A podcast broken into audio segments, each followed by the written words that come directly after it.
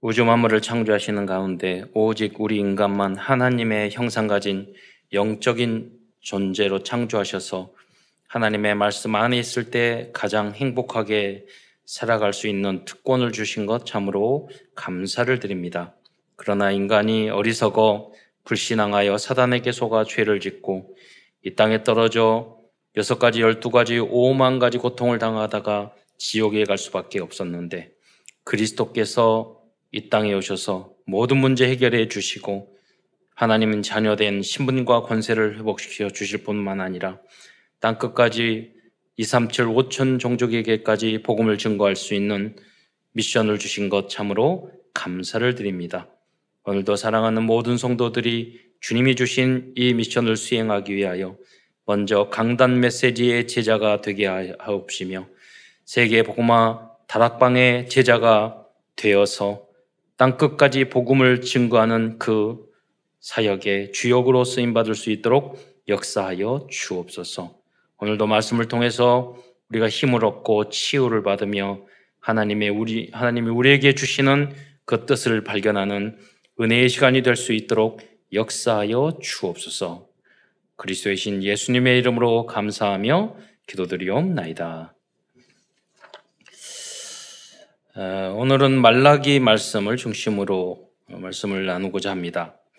말라기 하면 다른 것은 생각 안 나고 오늘 본문으로 읽었던 3장 7절로 10절, 11조에 대한 내용으로 유명합니다.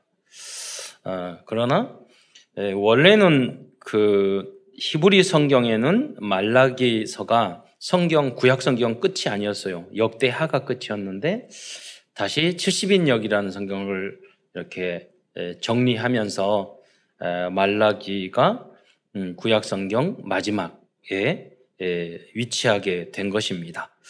그 중에서도 구약 성경 마지막이 11조 이야기가 꼭 11조 이야기만 있는 건 아니지만 11조 이야기가 나온다는 것은 하나님의 굉장한 뜻이 있고 우리들이 붙잡아야 될 소중한 메시지가 그 안에 담겨 있다고 믿습니다.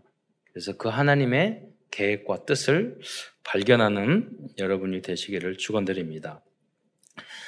그래서 이 11조에 대한 생각은 믿음의 성숙도에 따라 각각 다 다를 수 있습니다. 말라기 나머지 이야기도 하겠지만 먼저 잠깐 11조에 대한 이야기를 하자면요. 다를 수 있죠. 또 이러한 11조와 헌금에 대한 이야기를 어떤 분은 조금만 해도 거부감을 느끼는 성도들은 어린 신앙이든지 여러 가지, 교회나 목사님들 중이나 부흥 강사 이렇게 하면 헌금을 막 강조하거나 또 그런, 부분이, 많이 듣고, 그런 것을 상처 입을 수도 있어요. 내가 경제적으로 너무 어렵고 힘든데 막 교회에서 지나치게 하면, 아무리 좋은 것도 지나치게 하면 그건 안 되거든요. 좋은 것도, 좋은 말도 3-4번 하면 싫은 거예요. 그래서, 11조도 우리가 성경 66권에서 한번 오늘만 강조하겠습니다. 여러분 오늘만. 그러니까 매주 하면은 그 아무리 좋은 것도 스트레스 받아요. 그렇잖아요. 그러나 꼭 알아야 될 부분은 또 이야기 안 해도 그것도 불신앙이에요. 그죠? 성경에 나왔는데. 그래서 저는 믿음에 따라 좀 생각이 다르겠죠. 11조 헌금 어떤 분은 더 해야 돼 이런 생각을 하는 부분이 있어. 그래 맞아 이런 부분이 있는가 하면 어떤 부분은 차분한 이야기만 해도 조금씩 전 그렇게 생각하지 몰랐어요. 어떤 분이 여러분 그 헌금을 할 때 보면 헌금 봉투에다 구멍을 뚫잖아요. 그럼 여러분 그 큰 교회에서는 많은 교회에서는 그 헌금이 수천, 수만 장 될 수 있잖아요. 그럼 혹시 버릴 수 있으니까 이렇게 회계를 하면서 그 돈에 비어 있는가 이러면 다 열어봐요. 힘드니까. 그래서 구멍을 뚫거든요. 근데 그것을 굉장히 나쁘게 생각하는 분들이 있더라고요. 그 안에 1,000원짜리인가, 10,000원짜리인가, 50,000원짜리인가. 그 차이를 생각하면서 아, 그럴 수 있겠지만 굉장히 잘못되게 생각하고 있고 또 사람마다 이 생각하는 방향이 이렇게 다르구나 라는 것을 생각하거든, 할 수 있거든요. 그래서 여러분이 좀 수준 낮게 생각하지 말고 수준 있게 여러분이 성숙한 생각을 좀 가져야 될 것 같아요. 모든 분도 마찬가지고 아무것도 아닌데 괜히 오해를 하는 사람이 있어요. 네. 그게 문제 상처고 자기 열등감이고 막 그런 거죠. 결국은 그 뿌리가 창세기 3장이거든요. 네. 헌금에 대한 이야기도 마찬가지입니다. 여러분과 수천만 원, 수억 헌금해가지고 성전 다 이렇게 지은 분들이 계시고 아, 그래 빨리 헌당해야지, 내가 응답받아서 헌금해야지 이렇게 생각을 한 분이 있는데 한 번도 헌금하거나 헌신한 적이 없는 사람이 와가지고 교회에서 헌금 강조하고 언제 한번 11조 해봤냐고요. 그렇잖아요. 제대로 헌금 해봤냐고요. 그런데 소문 듣고 그런 사람이 돈을 무척 좋아하는 사람들이에요. 반대로 따지면 사실은 우리가 그런 물질이나 이런 걸 초월하면 그렇지 않거든요. 우리 기준이 나 중심, 물질 중심, 성공 중심 그런 사람일수록 거기에 대해서 굉장한 거부감을 갖기도 하고 잘못 생각하기도 하고 비난하기도 합니다. 그러나 진정으로 헌신하는 사람은 그렇게 생각 안 해요. 내가 하나님 앞에, 교회 앞에, 목사님 앞에, 성도들 앞에 무엇을 더 할까? 항상 그 헌신을 생각해요. 이 차원이 얼마나 다릅니까? 이렇게 11조와 헌금에 대해서는 믿음의 단계에 따라 점차 성장해 나갑니다. 그렇기 때문에 여러분, 그러니까 제가 이렇게 말씀하시지만 믿음의 분량에 따라 생각하면 돼요. 상대방도 새 가족 딱 처음 왔는데 11조부터 하세요. 그렇게 하면 안 된다니까요. 처음에 교회 왔는데 술, 담배 다 끊고 오세요. 그러면 못 끊는다니까요. 그러잖아요. 다르잖아요. 여러분 계속 신앙생활 되고 뭐 집사님, 권사님 되고 장로님까지 됐는데 아, 그 술, 담배 하고 목사까지 됐는데 술, 담배하고 그렇게 몰래 그러고 다니면 안 된다고 하는 거하고 처음 교회 다 왔는데 다 끊으세요. 믿음도 없는데 장로가 돼서도 믿음 없는 사람 많아요. 예, 목사가 돼서도 그러잖아요. 그럼 어쩌다 보니까 급하게 됐으니 특히 장로님도 그런 부분 많단 말이에요. 예. 근데 그분들한테 그거 다 끊으세요. 그러면 힘들어요. 그럴 때 드시면서 기도 더 많이 하세요. 이래야죠. 헌금이나 이런 것도 마찬가지요. 믿음의 분량에 따라. 그러나 우리들이 가야 될 궁극적인 목표를 잃어버리면 안 돼요. 하나님의 온전하신 같이 온전하라. 우리의 생명 모든 것을 헌신할 수 있는 그런 모습으로 우리가 성숙 되어져 나가야 되는 거예요. 이게 없으면 여러분 헌금 부담돼서 교회 주일 성수 안 하고 교회 안 다니는 성도들 많아요. 그러니까 여러분이 다락방하고 이 지교회를 하는 게 굉장히 중요한 거예요. 여러분 은혜를 받잖아요. 물질이나 돈이나 그것이 전혀 안 보여요. 그렇게 여러분이 하나님의 말씀이 성취되고 하나님이 나와 함께 하시고 하나님의 은혜를 받고 그렇게 되면요 계산이 안 된다니까요. 그럼 그 역할을 누가 해야 되느냐? 여러분 설교를 하겠지만 그 현장에서 여러분이 다락방을 하면서 그 복음을 전하면서 그 가치를 잘 전달을 해야 돼요. 은혜 받으면 다 그 헌신이 된다니까요. 어렵지도 않고. 그래서 믿음의 분량에 따라 잘 해야 되겠고 여러분이 영적으로 성장할 수 있도록 여러분 남편도 마찬가지예요. 예. 아, 남편들이 교회 가서 부담되고 11조를 몰래 하는 부인들이 많아요. 그런데 우리 부인이 교회에 가서 은혜 받고 변화가 받고 거듭나고 내가 진정한 응답받은 것을 포럼해 보세요. 남편들이 절대로 그렇게 안 해요. 남편들이 돈에 대해서 막 하는 건 가장이기 때문에 경제를 생각을 해야 되기 때문에 그거는 나쁜 거 아니에요. 좀 도박하고 바람피고 멋대로 사는 사람이 집안에 살림 걱정하거나 그거 안 한다니까요. 오히려 그 부분을 막 교회가 헌금을 얼마 하느냐 이렇게 따지는 사람은 그래도 가정에 대한 책임이 있는 그런 남자예요. 그러면 그런 분들에게 헌금해야 될 이유나 가치나 방법이나 내가 은혜 받았던 것이나 이런 것들을 여러분 잘 여러분 알려줘야 되는 거예요. 더 은혜를 받고 깨달아서. 그러면 남편이 장로되고 중직대가 되고 더 헌금하신다니까요. 또 믿음이 조금 더 성장하면요, 11조를 해야 하는데 못해서 죄송하게 생각하는 성도들로 변하게 됩니다. 그리고 과거에는 헌금 1,000원짜리도 10,000원짜리도 벌벌 떨었는데 술 마시고 담배 피고 하나도 안 아까워요. 근데 10,000원 헌금하면 하는 것도 막 벌벌 떨어졌는데, 나중에 성장하면은요, 내가 안 하더라도 못하는 거에 대해서 미안하게 생각한다고. 그건 영적으로 성장했다는 뜻이에요. 그리고 가끔은 11조를 하는 경우도 있고, 그러다가 어쩌다 한 번씩은 또 해요. 그런, 또, 당연히 그러다가 세월이 지나면 매달 11조를 하다가, 이제는, 과거에는 가끔 했는데, 이제는 가끔 빼먹어.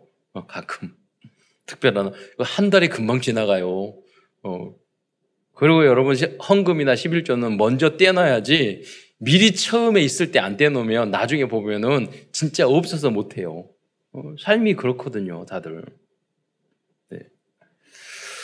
여러분, 헌금하고, 저축하고, 저축하는 거 다 남고 저축해 보세요. 못한다니까요. 우선순위가 있어. 먼저 해놓고 하는 거지. 그럼 나머지 세월 지나면 다 해결이 돼요. 네.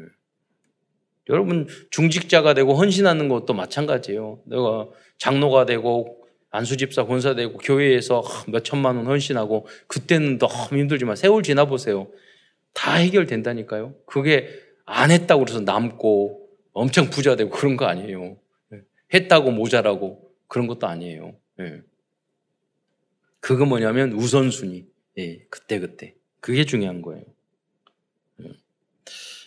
그러다가 온전한 11조를 하는 성도들이 있습니다. 이 정도가 아니에요. 우리 10의 9조를 하는 성도들도 있어요. 그리고 우리 권사님은 1년 내내 헌신하고 10의 9조가 아니라 100% 다 헌금하셔요. 10의 10조를 하셔. 네. 그런데 심지어 우리 부모님과 우리 할아버지 할머니 보면 인생 전체를 다 드리고 빚내서 헌신하고 11조하고 사회복지하고 빚내서 계속 그렇게 평생을 살아가는 분도 있다니까요. 네. 여러분, 사업하고 일하는 것도 돈 있어서 막 사업하고 사장님들 다 빚내서 사업 다 해요. 왜냐하면 그 중요하다는 걸 아니까. 남아 돌아서 하는 게 어디 있어요? 세상 일들이 대부분이 그렇거든요. 네. 여러분은 어떤 것을 가장 중요하게 생각합니까? 하나님은 우리를 너무 사랑하시기 때문에 이것을 요구하시는 거예요. 우리들에게 이러한 온전한 헌신을. 왜? 하나님은 온전하게 당신이 직접 이 땅에 오셔서 당신의 독생자를 하나님이 다 드렸단 말이에요. 모든 것을. 그런데 예수님께서도 11조에 대해서 마태복음 23장 23절에서 이것도 행하고 저것도 버리지 말아야 할지니라고 말씀하고 있어요. 또 사도 바울은 헌금에 대해서 인색함이나 억지로 하지 말라고 말씀하셨습니다. 그러니까 결코 여러분이 아무리 좋은 헌금도 믿음의 고백을 해야지 억지로 하는 것도 안 돼요. 또 그런다고 인색해둬서 안 되고. 이게 이제 복음적인 헌금의 기준이죠. 고린도후서 9장 7절에 보면 각각 그 마음에 정한 대로 할 것이요 인색함이나 억지로 하지 말지니. 그래서 여러분이 정해야 돼. 연말 내년도에도 마음속으로 먼저 계획이 있어야 돼요. 하나님은 그런데 즐겨내는 자를 사랑하시느니라 라고 말씀하셨습니다. 초대교회 성도들은 전도와 선교를 위해서 자신의 전 재산을 드렸을 뿐 아니라 목숨까지도 바쳤던 초특급의 믿음을 보여주었습니다. 저도 초등학교 때부터 항상 헌금 모아서 가장 먼저, 우리 반은 예를 들어서 헌금하고 요절암송 그래가지고 친구 전도 계산해서 항상 우승반 뽑잖아요. 거의 제가 있는 반은 항상 우승이야. 매들. 왜냐? 일주일 동안 헌금해서 다 바치는 거예요. 뭐 사 먹고 이런 거보다는 전도도 하고 헌금도 하고. 예. 그 여러분 어렸을 때 초등학교 때 돈 모아서 헌금하는 게 쉽지 않잖아요. 예. 돌이켜 보면은 그래요. 그게 예, 믿음에 따라 하는 거라니까요. 분량에 따라. 모든 성도들과 렘넌트들은 초특급의 헌신을 하는 그리스도의 제자들이 되시기를 축원드리겠습니다. 그래서 렘넌트 때부터 헌신하는 그런 습관을 갖도록. 이거 사실은 습관이에요. 처음에는 믿음 이런 거보다는 습관을 쫓아. 네. 헌신하는 것도. 그 습관은 반복적으로 했을 때 네, 우리가 되어줄 수 있잖아요. 오늘 나눌 말라기서는 구약 성경 중에서 마지막에 위치하고 있는 성경입니다. 말라기서는 포로에서 돌아온 후에 약 100년이 지난 시점에서 기록한 성경으로 보고 있습니다. 포로에서 돌아와 100년이 지나 성전도 완성하고 성곽도 완성되었지만 이스라엘 민족은 여전히 페르시아의 속국이었고 세상적으로 보았을 때는 별다른 응답을 받지 못한 것처럼 보였습니다.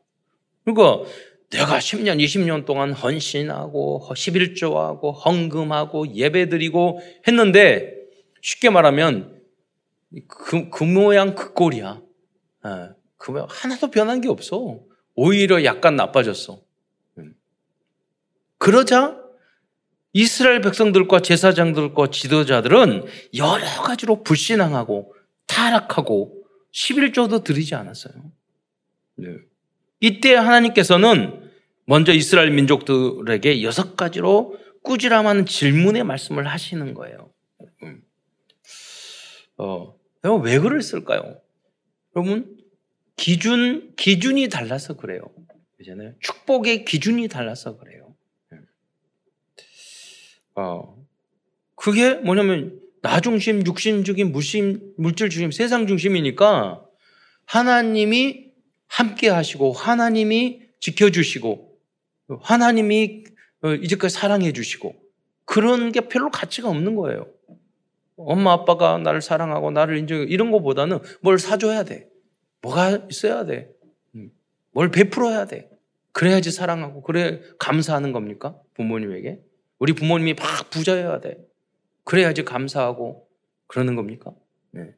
마치 그런 식과 같은 거죠. 네. 하박국 선지자는 여러분 질문을 하잖아요. 하박국 선지자는 먼저 질문을 하였지만 말라기에서는 하나님께서 먼저 질문을 하십니다. 여러분 자녀나 이렇게 말을 할 때 엄마 왜 그래? 아빠 왜 그래? 먼저 질문하면 그거 참 상태가 좋은 거예요. 그런데 뭐냐면 이 아이가 아무 말 안 해. 그러니까 엄마, 아빠 그런 거예요. 너 왜 그러니? 이렇게 말하면 좀 수준이 떨어진 거죠. 그러잖아요. 엄마한테 따지고 그러는 것도 상태가 좋은 거예요, 여러분. 그런데 뭐냐면 아예 문제를 일으킨 애들은 말을 안 해요. 그러니까 어떻게 돼요? 엄마, 아빠가 질문을 하잖아. 선생님이 질문. 너는 왜 그러니? 넌 그러면 안 돼. 넌 무슨 생각을 하고 있니? 왜 너는 그따위니? 먼저 말을 하잖아요. 그는 영적 상태가 더 수준이 떨어졌다는 것을 말을 하는 거예요. 지금 이스라엘 백성의 상황이 그거예요. 지금은 한국 교회의 성도들이 얼마나 아무 말도 안 하고 하나님이 질문하고 싶은 거예요. 그러니까 이렇게 질병으로 질문을 하잖아요. 코로나로 질문을 하잖아요. 문제를 통해서 질문을 하잖아요. 네. 좀 자각을 하라고 깨달으라고 왜 그런지. 이때 남은 자 백성들은 여러분 제가 남은 자라고 이야기했는데 왜 남은 자입니까? 여러분 포로 했을 때 돌아온 그 5만 명 그 다음에 2차 3차 오는 사람들이 바벨론과 페르시아에서 그래도 성전을 재건하겠다고 결단을 하고 돌아온 크리스찬들이에요. 남은 자들이에요. 그런데 이 남은 자들이 성전 재건했잖아요. 성벽도 재건했잖아요.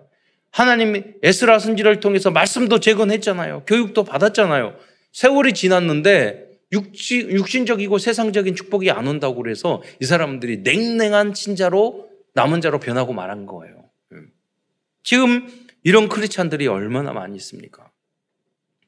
그럼 부족했느냐? 아니라니까요. 바벨론 포로나 페르시아의 포로 있을 때보다 훨씬 풍요롭고 좋았어요. 학개 선지자 시대 보면 다 자기 집을 멋지게 지고 살았어요. 그런데 불만 불평이 많은 거예요. 더 복을 주라는 거예요, 육지를. 지금 대한민국 그렇지 않습니까?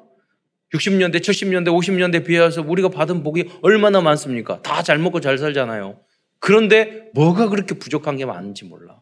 불만, 불평이 왜 이렇게 많은지 몰라. 우리 세대도 마찬가지잖아요. 우리 렘넌트들 수준도. 이때 하나님이 질문을 하죠. 너희들은 왜 그러느니? 이렇게 이야기를 하니까 이때 백성들은 핑계와 변명을 늘어놓습니다. 우리도 그렇잖아요. 우리 자녀들도 그렇잖아요. 창세기 3장, 6장, 11장에 빠져서 완전히 빠져나오지 못하면 우리 인간들은 변명과 핑계와 남탓, 환경 탓을 하게 됩니다. 말라기서는 이스라엘 민족의 변명과 핑계를 들으신 후에 그들의 잘못을 지적함과 동시에 하나님의 계획과 뜻을 말씀해 주는 내용으로 구성되어 있습니다. 먼저 큰 첫 번째에서는 하나님의 6가지 질문과 이에 대한 이스라엘 백성들의 변명과 핑계에 대해서 알아보겠습니다. 첫 번째로 1장 2절에서 내가 너희를 사랑하노라 그렇게 말합니다. 그런데 넌 왜 이렇게 사랑하는데 이렇게 잘못된 믿음을 가지고 이렇게 삐져가지고 너 이렇게 열정도 안 부리고 우리 부모님이나 그러잖아요. 내가 너희들 사랑해. 그러면 뭐 엄마가 나한테 해준 게 뭔데? 그걸 먼저 생각한다니까요. 마음이 중요하지 않아. 우리 조카도 그랬어요. 우리 조카가 어렸을 때 그냥 얼마나 비싼 유치원도 다니고 뭐 외국 유학도 하고 다 했는데 청소년 때 가지고 투자하는 게 보통이 아니야. 그래. 모든 것을 걸어서 투자를 하더라고요. 그래. 근데 이야기할 때 우리 누님이 그러더라고요. 막 무슨 일이 있어서 말을 하는데 우리 조카가 그랬대요. 엄마가 나한테 해준 게 뭐야? 이러더라고요. 그래서 너무 그래 보통 그러잖아요. 너무 어기차가지고 그랬대요. 그래, 아무것도 해준 거 없어. 그렇게 말했다고 그래요. 우리가 이렇게 어린 하나님 앞에서 받은 바 은혜와 축복이 얼마나 많습니까? 그런데 왜 그따위예요? 왜 그 모습을 하고 있어요? 왜 그런 인상을 쓰고 있어요? 왜 그렇게 불신앙을 하고 있어요? 너무 미안하지 않습니까? 하나님 앞에, 우리 부모님들 앞에, 많은 사람들 앞에, 우리 나라와 민족 앞에.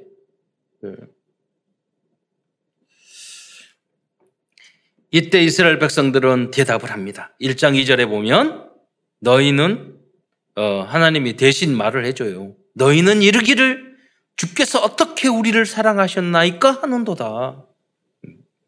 그들은 육신적인 축복만을 기준으로 삼았기 때문에 이러한 대답을 하였던 것입니다. 그들은 위드 하나님이 함께 하시는 것, 임마누엘, 원니스 이런 것이 진정한 축복이라는 것을 그들은 알지도 못했고 인정을 안 하고 있었어요.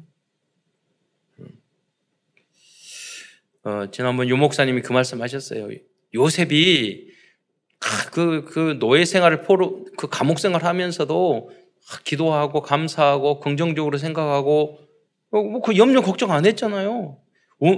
그냥 누명을 쓰는 대로 그냥 갔잖아요. 그렇게 한 이유가 뭐냐? 이렇게 하면 하나님께서 총리 만들어 주실 거야. 이래서 그런 게 아니라는 거예요.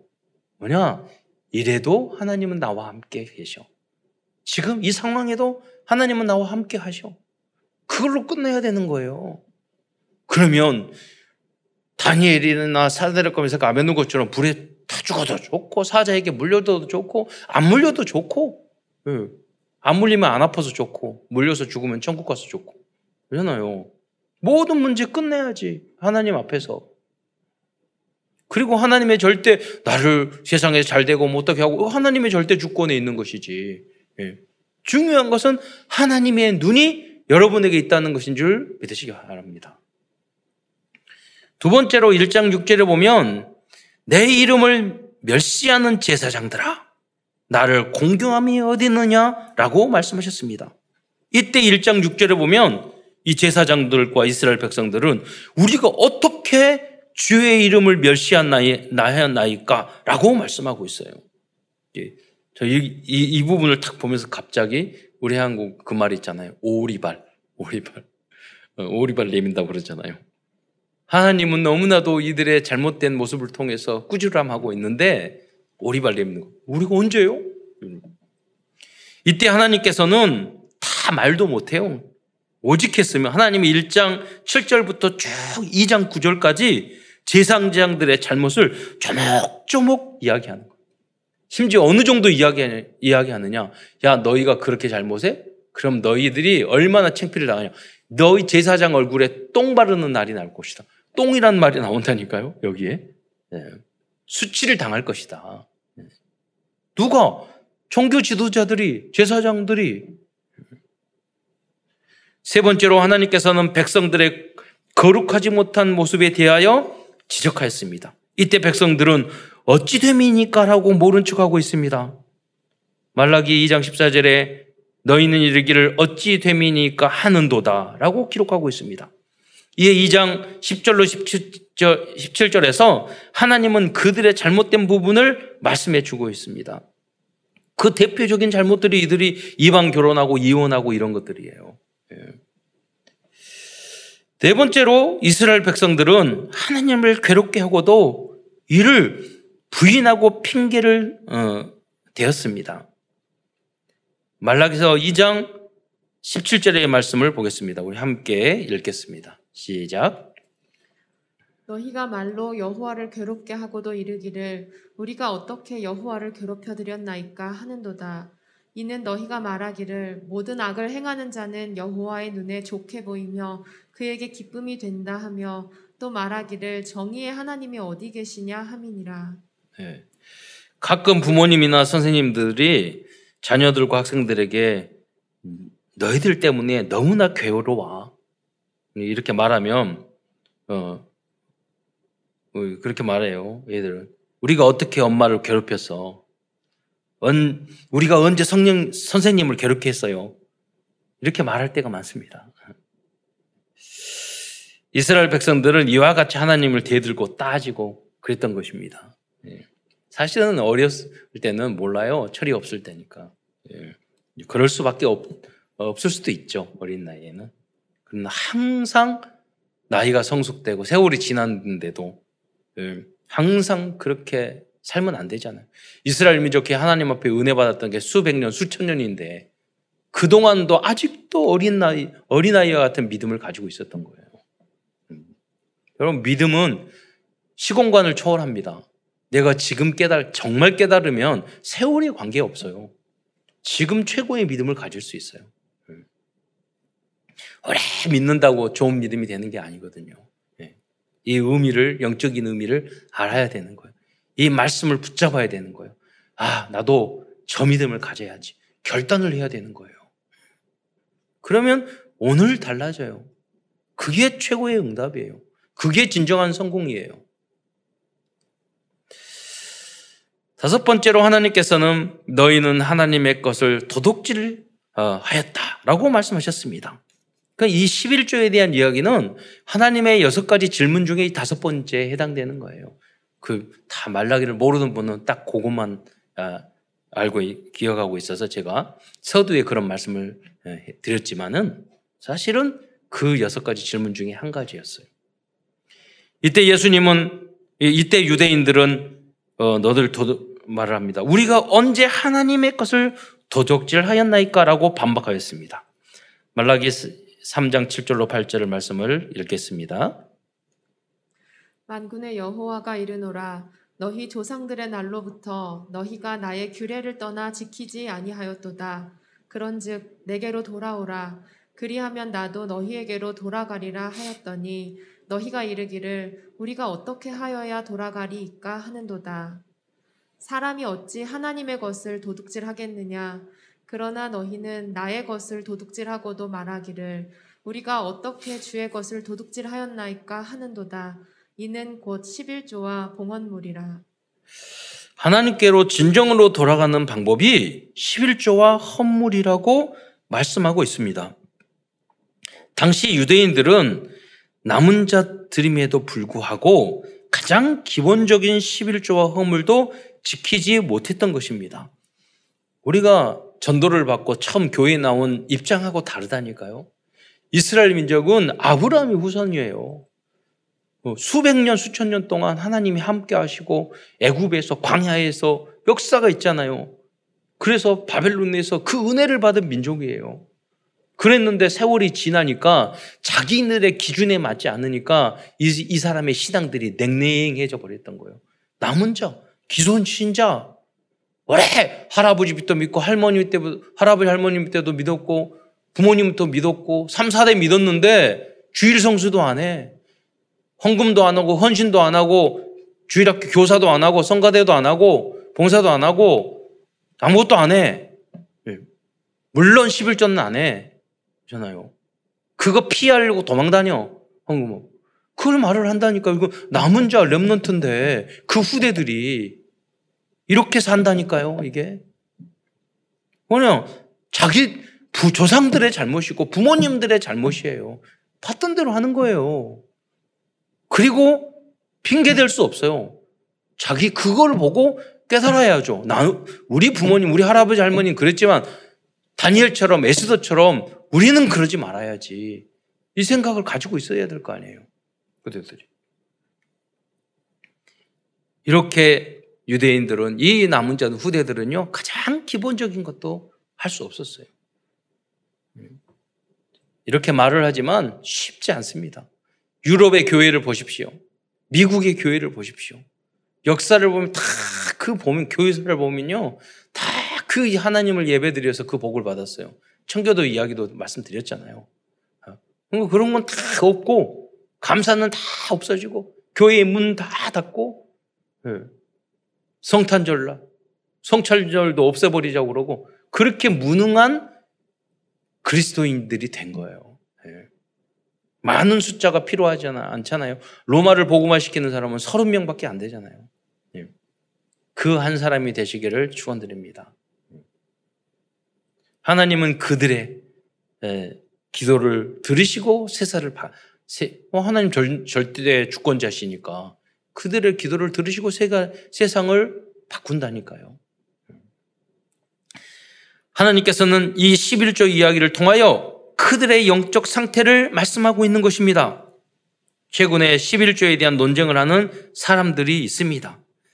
그러나 11조를 해야 되느냐 말아야 되느냐 구약시대 이야기냐 그러나 그 사람들의 영적인 수준을 다 알아요. 예. 물론 생각해 보세요.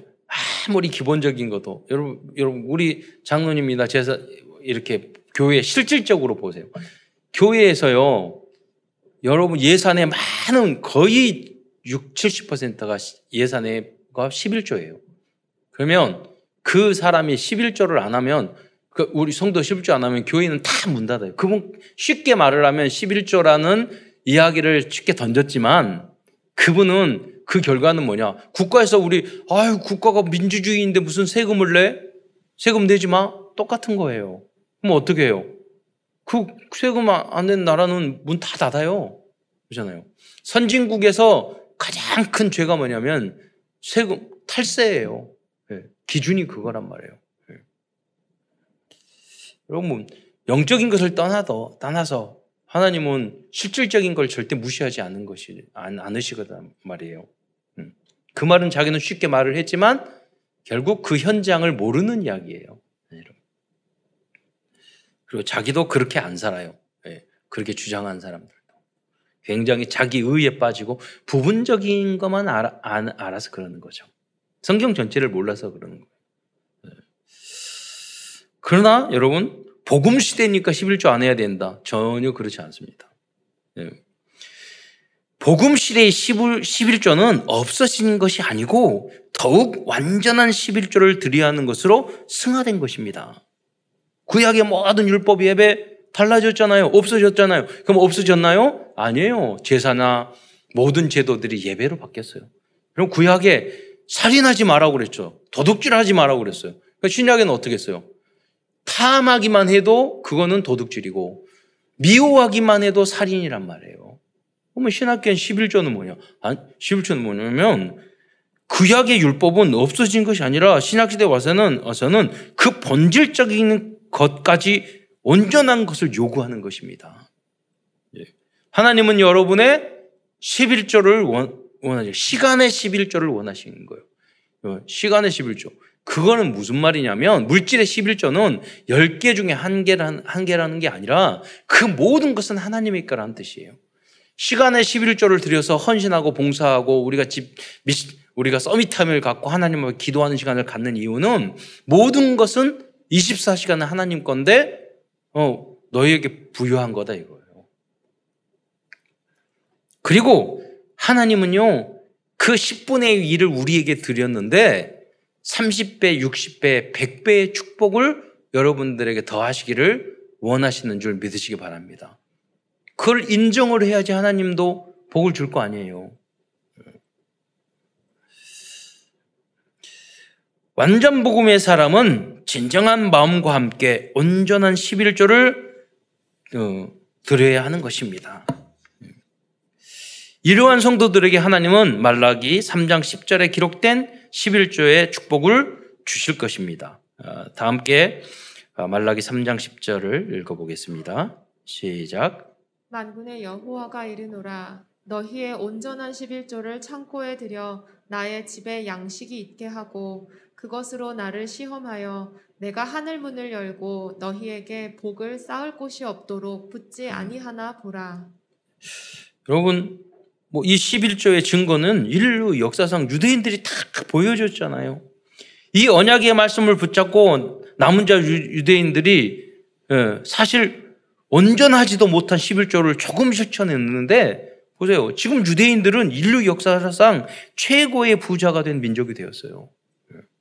그들은 콩 하나도 다 이후로 이 사람들이 이 말라기 말씀을 붙잡고 더 온전하게 11조를 했던 거예요. 가끔 그래요. 유대인들은 그래 민구도 작고 그러는데 어떻게 그렇게 부자가 되고 그렇게 똑똑한 사람이 많이 나오고 이유는 뭐예요?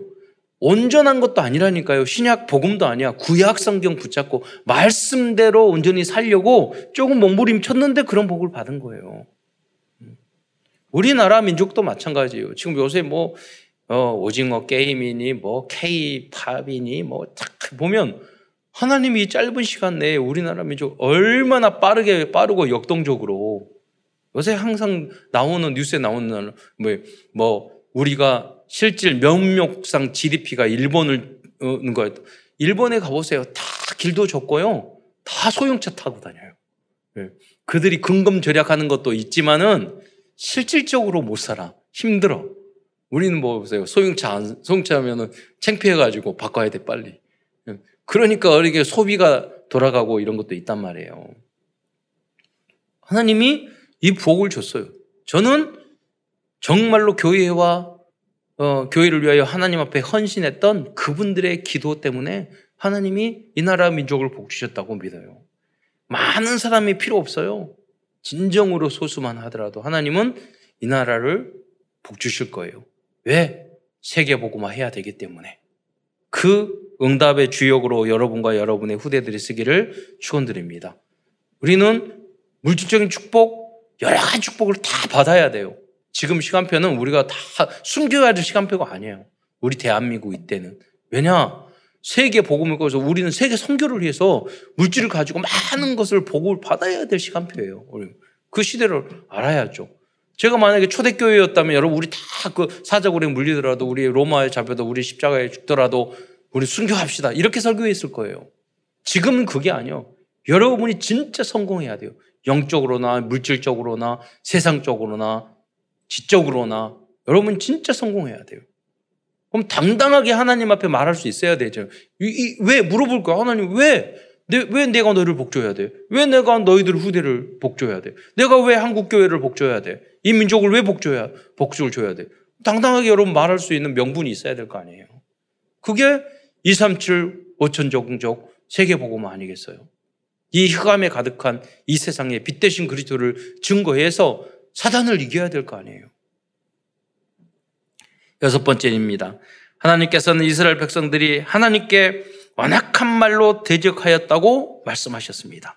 이때 이스라엘 민족은, 이스라엘 백성들은 우리가 무슨 말로 주를 대적하나이까? 라고 따졌습니다. 말라기 3장 13절 말씀을 한번 보겠습니다. 13 시작. 여호와가 이르노라 너희가 완악한 말로 나를 대적하고도 이르기를 우리가 무슨 말로 주를 대적하였나이까 하는도다. 그렇다면 당시 유대인들은 하나님께 어떤 완악한 말을 하였을까요? 그 말씀을 한번 3장 14절 15절 말씀도 함께 읽겠습니다. 시작. 이는 너희가 말하기를 하나님을 섬기는 것이 헛되니 만군의 여호와 앞에서 그 명령을 지키며 슬프게 행하는 것이 무엇이 유익하리요. 지금 우리는 교만한 자가 복되다 하며 악을 행하는 자가 번성하며 하나님을 시험하는 자가 화를 면한다 하노라 함이라. 이렇게 유대인들은 유대인들의 불신하는 모습은 막판까지 갔던 거예요. 야, 하나님 예배드리고 교회 가고 주일을 성수하는 게 뭐 관계가 있어. 돈 벌어야지. 잠자야지. 늦잠 자고. 피곤한데 교회 왜 나가? 예배 주일 왜 헌금 왜 해? 봉사 성가대 왜 해? 이런 식으로 생각하는 믿음의 후손들이 너무 많은 거예요, 지금. 그러니까 하나님이 여기에 대해서 꾸지람을 하는 거죠.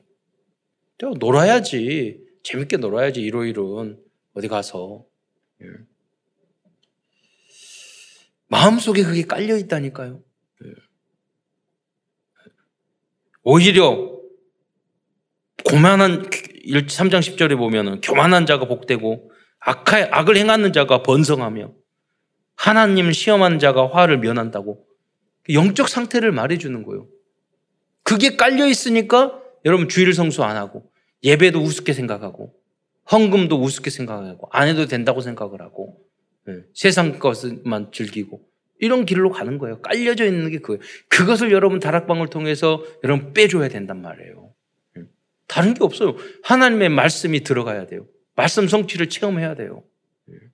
그래야지 이 세상적이고 육적이고 창세기 3자 육신의 정욕 안목의 전혀 선악과를 따먹는과 똑같은 모습 아니에요, 이 모습이. 이렇게 유대인들의 불신하는 모습은 막판까지 갔던 것입니다. 그러나 이러한 시대에 말라기 선지자는 이 말라기 말씀을 통해서 이스라엘 민족을 9가지 세팅으로 새롭게 만들기 위하여 노력하였습니다. 하나님이 말라기를 이 어두운 세상 때 사용하신 거죠. 6가지 질문을 위해서 새롭게 9가지 세팅을 만들게 하신 거예요. 여러분이 이 시대에 말라기와 같이 쓰임받기를 축원드립니다. 그 9가지 세팅이 뭡니까? 3초월, 3생명, 3시대. 3초월은 보좌, 시공간, 237. 3가지 생명은 형상, 생기, 에덴, 축복. 3시대는 교회, 현장, 세계화. 그것을 말합니다. 다음으로 큰 2번째에서는 하나님의 답변과 남은 자들의 미래를 향한 하나님의 편집, 설계, 디자인에 대해서 알아보겠습니다. 하나님의 축복이죠. 이렇게 못 났는데. 여러분 자녀가 못 나고 말 안 듣는다고 버립니까? 어쨌든 그들에게 믿음을 갖고 그들이 효도하도록 그들이 성공하도록 그게 부모님의 마음이잖아요. 하나님 마음도 똑같아요. 부족하고 연약하고 믿음이 없을수록 하나님은 더 좋은 마음, 이렇게 꾸지람을 해서든지 달래서든지 어떻게 해서든지 좋은 믿음을 갖고 성공하고 부자가 되고 잘 먹고 잘 살기를 바라는 거죠. 잘 되기를 바라는 거죠. 원래의 축복이 그거예요. 원래 인간이 그거예요. 그래서 하나님이 주신 응답과 축복들입니다. 그럼에도 불구하고 하나님께서는 237 치후 서밋의 응답을 주시겠다고 약속해 주셨습니다. 1장 11절의 말씀을 함께 읽겠습니다. 시작. 만군의 여호와가 이르노라 해 뜨는 곳에서부터 해 지는 곳까지의 이방 민족 중에서 내 이름이 크게 될 것이라. 각처에서 내 이름을 위하여 분향하며 깨끗한 제물을 드리리니 이는 내 이름이 이방 민족 중에서 크게 될 것임이니라. 하나님이 우리를 통해서 이방 민족 237 나라의 주님의 이름이 그리스도의 이름을 높이게 되는 그 역사가 일어날 줄 믿습니다. 2장 5절에 보면 레위 족속과 세운 언약은 생명과 평강이라고 말씀하고 있습니다. 같이 읽겠습니다. 레위와 세운 나의 언약은 생명과 평강의 언약이라. 내가 이것을 그에게 준 것은 그로 경외하게 하려 함이라. 그가 나를 경외하고 내 이름을 두려워하였으며. 신약시대의 레위인은 누구입니까? 바로 그리스도인이에요. 바로 우리예요. 그리스도인은 삼생명, 생기, 생령, 생명력을 세팅한 사람들이에요. 그리스도의 은혜로. 하나님은 그리스도인들에게 어떠한 환경 속에서도 살아남을 수 있는 영원한 생명과 어떠한 상황에서도 누릴 수 있는 평안, 평강을 주셨습니다. 그걸 놓치면 안 됩니다. 또한 3장 1절에서는 언약의 사자가 임할 것이라고 약속해 주셨습니다. 이 말씀은 세례 요한을 통해 성취되었습니다. 그리고 주님께서 갑자기 성전에 임하실 것이라고 말씀하셨습니다. 말라기 3장 1절을 읽겠습니다. 만군의 여호와가 이르노라. 보라, 내가 내 사자를 보내리니 그가 내 앞에서 길을 준비할 것이요 또 너희가 구하는 바 주가 갑자기 그의 성전에 임하시리니 곧 너희가 사모하는 바 언약의 사자가 임하실 것이라. 하나님께서는 우리를 위해서 완벽한 계획을 가지고 계십니다. 그런데 그 응답의 날은 갑자기 임하실 것입니다. 그래서 우리들은 강단 메시지를 항상 묵상하면서 24시간 깨어 기도해야 합니다. 이때 25시의 응답과 영원한 해답을 얻을 수 있습니다. 또한 3장 6절 말씀에서는 하나님께서는 변함이 없으신 분이시기 때문에 언약의 후손 남은 자 렘넌트들은 소멸되지 않을 것이라고 말씀해 주셨습니다. 말라기 3장 6절을 읽겠습니다. 나 여호와는 변하지 아니하나니 그러므로 야곱의 자손들아 너희가 소멸되지 아니하느니라. 이 말씀은 이스라엘 민족에게 지금까지 성취되고 있습니다. 이스라엘 민족이 안 없어졌잖아요. 소멸되지 않았잖아요. 그들의 산업이 소멸되지 않았잖아요. 하나님께서는 우리에게도 이 언약의 말씀을 성취시켜 주실 것입니다. 어떠한 어려움과 문제가 닥쳐오더라도 우리들은 소멸되지 않고 생육하고 번성하고 충만하게 될 것입니다. 이 축복이 창세기 1장 28절의 말씀입니다. 창세기 1장 28절 말씀을 읽겠습니다. 하나님이 그들에게 복을 주시며 하나님이 그들에게 이르시되 생육하고 번성하여 땅에 충만하라. 땅을 정복하라. 바다의 물고기와 하늘의 새와 땅에 움직이는 모든 생물을 다스리라 하시니라. 우리는 이 축복을 반드시 받아야 하고 받게 될 줄로 믿습니다. 이뿐만 아니라 3장 17절 말씀에 보면 여호와의 정한 날에 그들을 나의 특별한 소유로 삼을 것이라고 것이고 또한 아들을 아낀 같이 네가 그들을 아낄 것이라고 말씀해 주셨습니다. 말라기 3장 17절 말씀을 보겠습니다. 만군의 여호와가 이르노라. 나는 내가 정한 날에 그들을 나의 특별한 소유로 삼을 것이요 또 사람이 자기를 섬기는 아들을 아낌같이 내가 그들을 아끼리니. 300영접 30다락방 3주기회를 지속하다가 결국에는 70현장에서 이렇게 예비된 생명을 찾아내는 모든 성도들과 렘넌트들이 되시기를 축원드리겠습니다. 여기에만 집중하면 모든 문제는 해결될 것입니다. 결론입니다. 오늘도 말라기서를 통하여 우리들에게 주신 CVDRP를 정리하면서 말씀을 마치기로 하겠습니다. 커버넌트 언약입니다. 말라기서를 통하여 붙잡을 언약의 말씀은 말라기 4장 2절 말씀입니다. 이 내용도 함께 읽겠습니다. 내 이름을 경외하는 너희에게는 공의로운 해가 떠올라서 치료하는 광선을 비추리니 너희가 나가서 외양간에서 나온 송아지같이 뛰리라. 다음은 비전입니다. 우리의 비전은 237 나라 5천 종족들이 하나님 말씀 앞에 핑계와 변명을 늘어놓는 초급 수준이 아니라 하나님의 말씀에 절대 순종하는 초특급의 믿음을 가진 제자로 양육하는 것입니다. 어제 RUTC 방송에서 봤는데 우리 아프리카에 있는 선교사님 한 분이 제자를 지금 15년 되셨는데 그 제자를 한 명 키워서 한국에 보냈는데 그 제자가 7년 동안 한국에서 공부 다 하고 한국에서 그렇게 IT 전문인으로서 그냥 살아도 되거든요. 그런데 어느 날 그 제자가 딱 생각이 들어요. 다시 돌아온대. 왜 돌아오니? 그랬더니 그 제자가 철이 든 거예요. 아, 저 한국에서 오신 저분은 저 불편하고 힘든데 15년 동안 우리나라를 위해서 가서 헌신하는데 내가 가서 우리나라를 위해서 또 선교사님을 도와서 내가 통역도 하고 도와드려야지. IT도 가르쳐주고. 그래서 갔다는 거예요. 그게 뭐예요?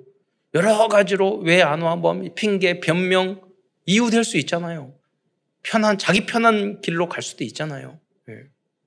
우리 뭐냐면 현장에 보면 곳곳에 가면 이런 예비대 선교사님을 뵈면 3일 어쩔 때는 일주일 어쩔 때는 열흘 같이 있을 때 있잖아요. 보면 반드시 그런 제자들이 있어요. 생명 건 제자. 예비된 제자. 여러분이 이러한 응답을 받는 그 일에 여러분이 다 안 가도 돼요. 그래서 여러분 교육자가 있고 선교사가 있는 거잖아요. 여러분 헌금하고 기도만 해줘도 다 못 간다니까요. 그래서 목회자가 소중하고 지속할 수 있는 그런 선교사님들을 후원하고 돕는 게 여러분 대신해서 우리가 가는 것이기 때문에 그래서 여러분이 마음껏 후원하고 기도해 줘야 되는 거예요. 그래야지만이 237 나라를 살릴 수 있는 거죠. 드림 꿈입니다. 우리를 끝까지 포기하지 않으시고 사랑하신 하나님의 그 사랑을 생각하면서 24시간 주님만 바라본다면 우리들의 모든 꿈은 이루어질 것입니다. 이미지입니다. 하나님께서 우리들에게 정말로 원하시는 그것을 조금만 집중해서 생각한다면 미리 보고 미리 갖고 미리 누리고 미리 정복하고 미리 성취하는 모든 응답을 받게 될 것입니다. 프랙티스, 지속적인 실천입니다. 하나님과 모든 현장 앞에서 여러분 교회 앞에서 여러 가지 신앙생활에 있어서 헌금 앞에서도 여러분 내가 핑계를 피해대고 변명하는 것이 무엇인지 여러분 한번 기록해 보시기 바랍니다. 난 이것 때문에 안 돼, 저것 때문에 못 해, 이것 때문에 못 해. 여러분 온전한 11조와 헌신을 못하는 그 흑암이 꺾여지도록 기도해 보시기 바랍니다. 예수 생명, 예수 능력 안에서 시공간을 초월하는 보좌의 축복과 237 GO 서밋의 축복을 누리는 모든 성도들이 되시기를 축원드리겠습니다. 기도하겠습니다. 사랑해 주님, 참으로 감사를 드립니다. 이제 2021년도 얼마 남지 않는 그 시점에서 오늘 말라기서를 통해서 우리가 온전한 믿음과 온전한 헌신이 무엇인지 다시 한번 되새겨 볼 수 있는, 뒤돌아볼 수 있는 메시지를 주신 것 참으로 감사를 드립니다. 모든 성도들이 하나님이 각각 나에게 주신 그러한 질문이 있을 것인데 그 앞에서 나의 부족한 부분을 인정하고 내가 새롭게 거듭나고 변화되고 새롭게 세팅되어져야 될 부분이 무엇인지를 깨닫고 2022년도는 다시 한번 성숙된 모습으로 성장하는 축복된 한 해가 될 수 있도록 그래서 이 나라, 이 지역, 이 나라 민족 세계를 살리는 주역으로 쓰임받는 우리 성도들과 우리 후대들과 우리 교회가 되는 그 일에 가장 귀한 헌신을 할 수 있는 모든 성도들 될 수 있도록 축복하여 주옵소서. 그리스도의 신 예수님의 이름으로 감사하며 기도드리옵나이다.